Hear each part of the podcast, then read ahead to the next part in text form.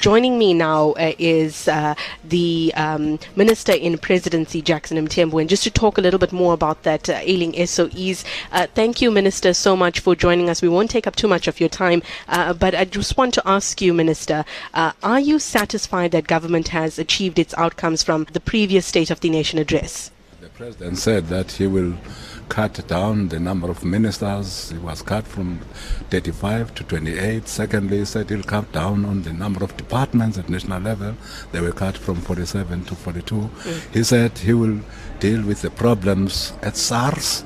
Indeed, we have we had a commission. We have a new commissioner there uh, that is doing quite a beautiful job. So, of course, he also said he will improve the NPA and get people with the necessary expertise to lead NPA. Mm. He has also acted on that. We know that we have got uh, Shamila Batohi with a number of qualified prosecutors that are now uh, in charge of the NPA, amongst others. Hmm.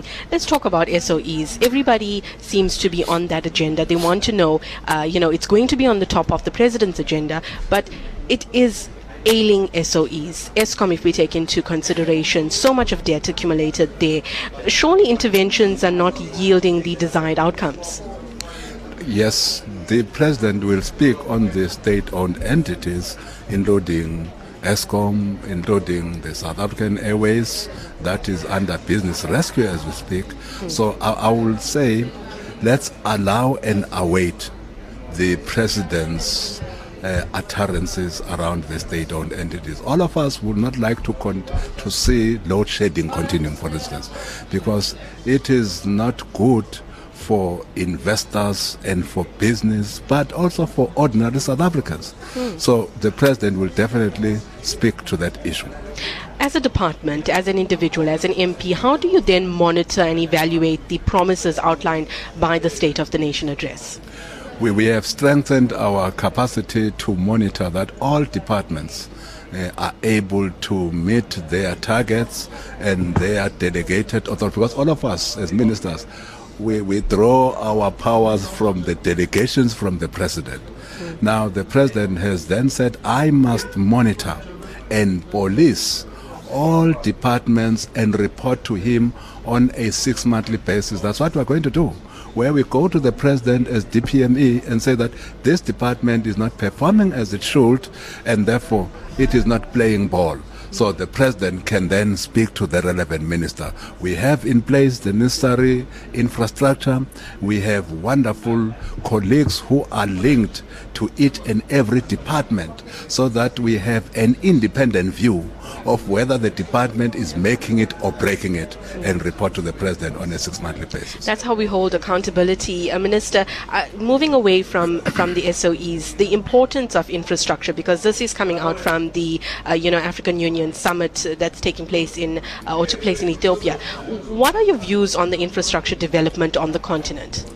Quite impressed. Mm. Um, it's, it's unheard of that uh, you have the African Union Development Agency leading the rollout of infrastructure to so many countries in the continent Senegal, Egypt, uh, Namibia, Lesotho, South Africa.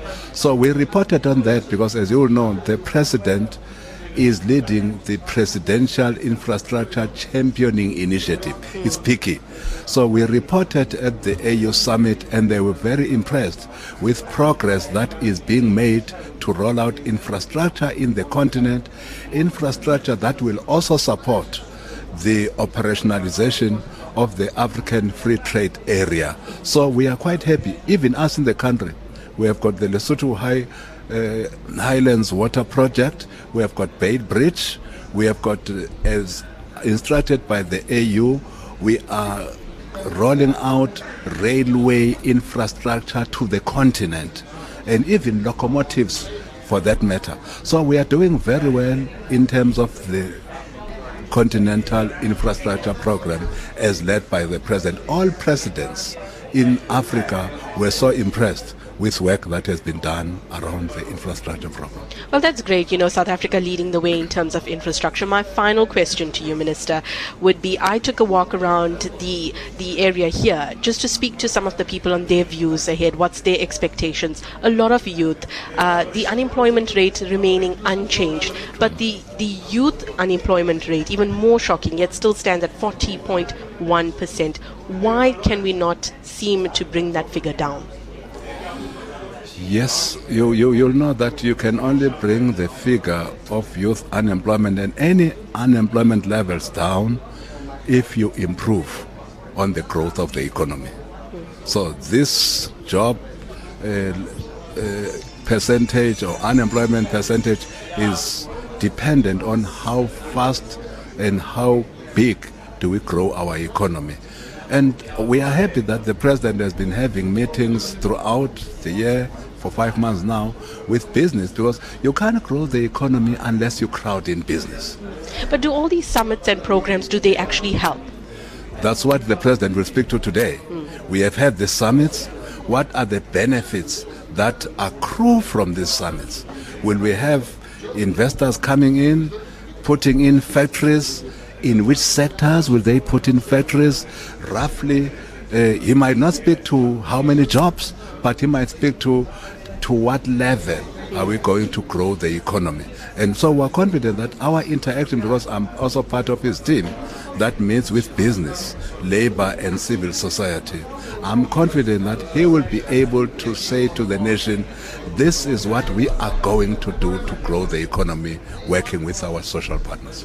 Well, we hope to hear some positive news this evening. Thank you so much for joining us, Minister. Thank you very much, my dear. Well, that was Minister in the Presidency, Jackson Mthembu. Uh, that's how we will end our broadcast from this side in Cape Town. Uh, we will bring you more coverage on the State of the Nation address as the day goes along. I'm Taliesha Naidoo, joined by my producer here, Taresh Haripashad. Back to the team in Durban.